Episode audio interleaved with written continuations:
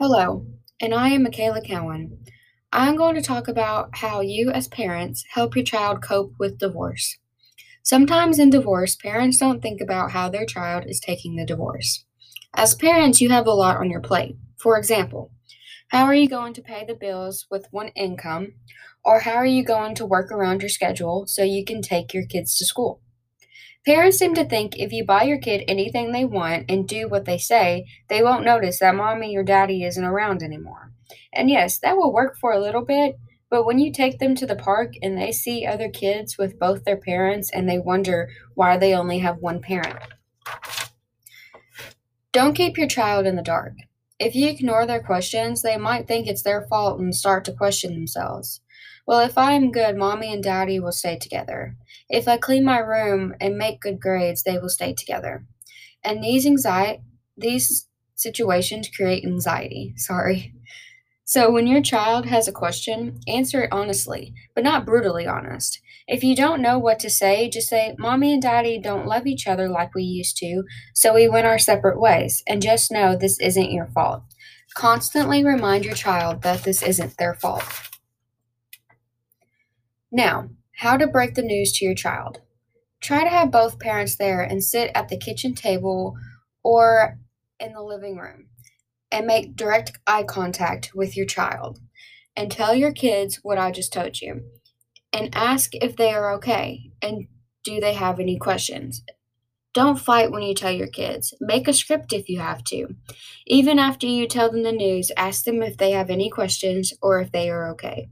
Put their feelings first before your own. I'm going to tell you what not to do when you get divorced. One, don't fight in front of your kids. It will make them even more confused and they might even come hate coming home. Number two, don't try to pry in your ex's life through your kids. If you want to know what is going on, ask your ex, not your child. Instead, ask your child if they had fun and what they did when they were over there.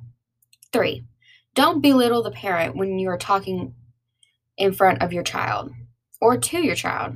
The child might come to resent your ex, and you definitely don't want that. And four, tell your friends to not talk about the relationship in front of your child. You know how gossip goes around. It all gets jumbled up and mixed, and some is right and some is wrong, and they don't know the full story. So tell them not to talk about it in front of your kids or not talk about it at all. And if your kids have ask them any questions, tell them, oh, we'll ask your mommy or your daddy.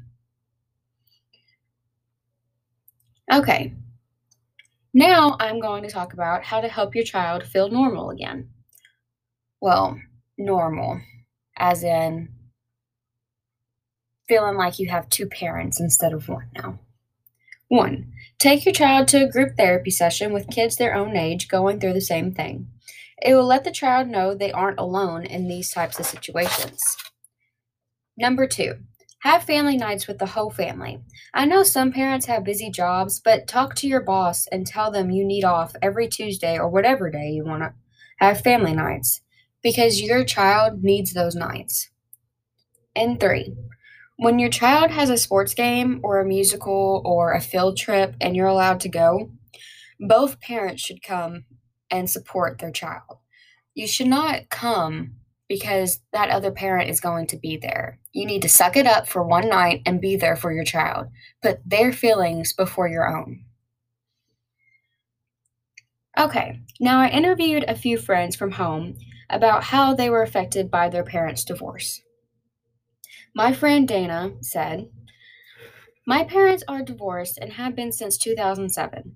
It affected me as a person by making me very picky in a relationship and what most people call high maintenance. Now, my other friend, Amelia, said, my parents divorced when I was twelve, so around six or seven years ago. Their relationship was toxic, so it took a lot off my chest when they finally got divorced. I think the only bad part about the divorce was joint custody and not getting to see one parent while we were staying with the other. My aunt Samantha said, my parents divorced when I was around fourteen, and it affected me because my dad made most of the money.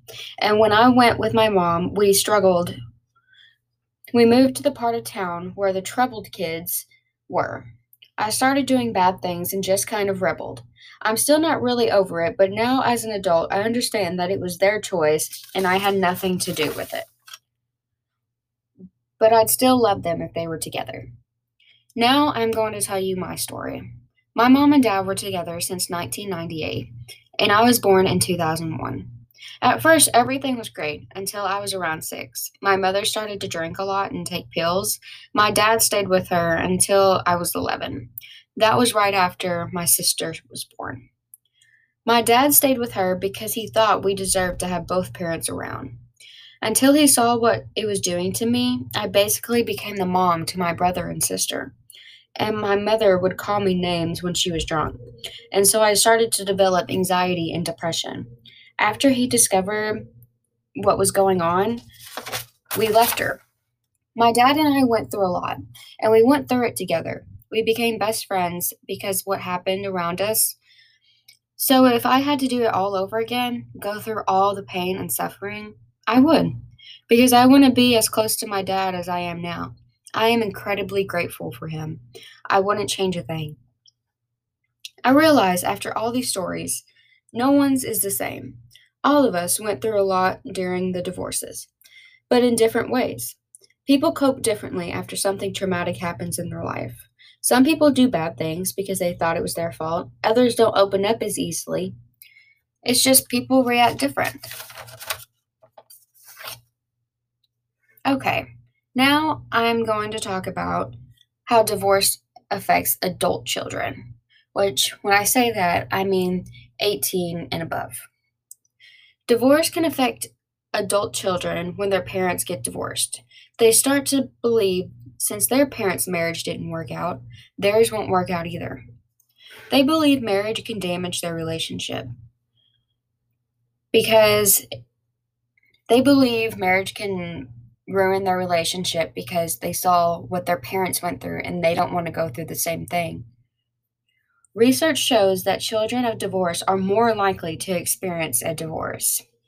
Researchers Paul Amato and Daniel DeBoer indicated that if a woman's parents divorced, her chances increases by sixty-nine percent. If both wife and husband are in that same boat, it increases by one hundred eighty-nine percent. That's a lot of risk. The reason it increases is because those children didn't watch their parents model healthy relationship skills. For example, open communication, negotiation skills, and compromise.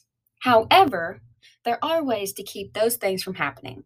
You can understand in your mind, if you can talk through things and listen, less likely to argue. Unlike the parents who didn't talk to one another and waited until they exploded and all they did was fight. Or you can look up to advice from another relationship you grew up around, like your grandparents, your aunts, your uncles, or your friends. Okay, now I'm going to talk about three risks. This can be adult children and younger children. The first risk is mental health problems. Divorce can increase the risk for mental health problems in children and teenagers, and adult children, regardless of age, gender, or culture. Divorce can trigger an adjustment disorder in children. Studies show depression and anxiety rates are higher in children with divorced parents. Number two, behavioral problems. These behavioral problems can range from mild acting out, like tam- tantrums every once in a while, to destructive behavior, like drugs or getting into fights. Parents believe they don't want to punish their kids for acting out because they've been through enough with the divorce. Don't believe this. Seriously, don't believe this. Children and teens need to have rules set, and if they break them, punish them in some way. You can put them in timeout, you can take their phone, you can whoop them, you do whatever you want to do. Because if you don't, there is a high risk that they'll become a delinquent and cause harm to other kids because they think they can get away with it. Number three, poor academic skills. Studies show children that came from an unexpected divorce tend to do poorly in school. Those children can't focus because all they can think about is why their parents got divorced.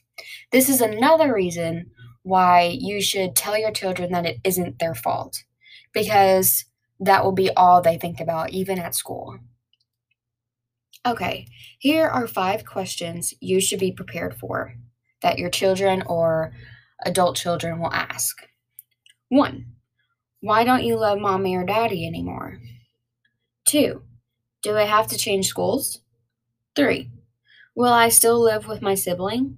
Four, why can't you just say sorry? And five, where will I live? Now, don't answer these questions brutally honest, because it could hurt their feelings. And to be honest, if they're of age, if they're around like sixteen, like thirteen to sixteen, I would let them choose who they want to live with if, if the parent is responsible. Now, if the parent was like my mother, then no way. No way, Jose. Okay, well, that's all I have to talk about for this episode. So thank you for listening and have the great rest of your day.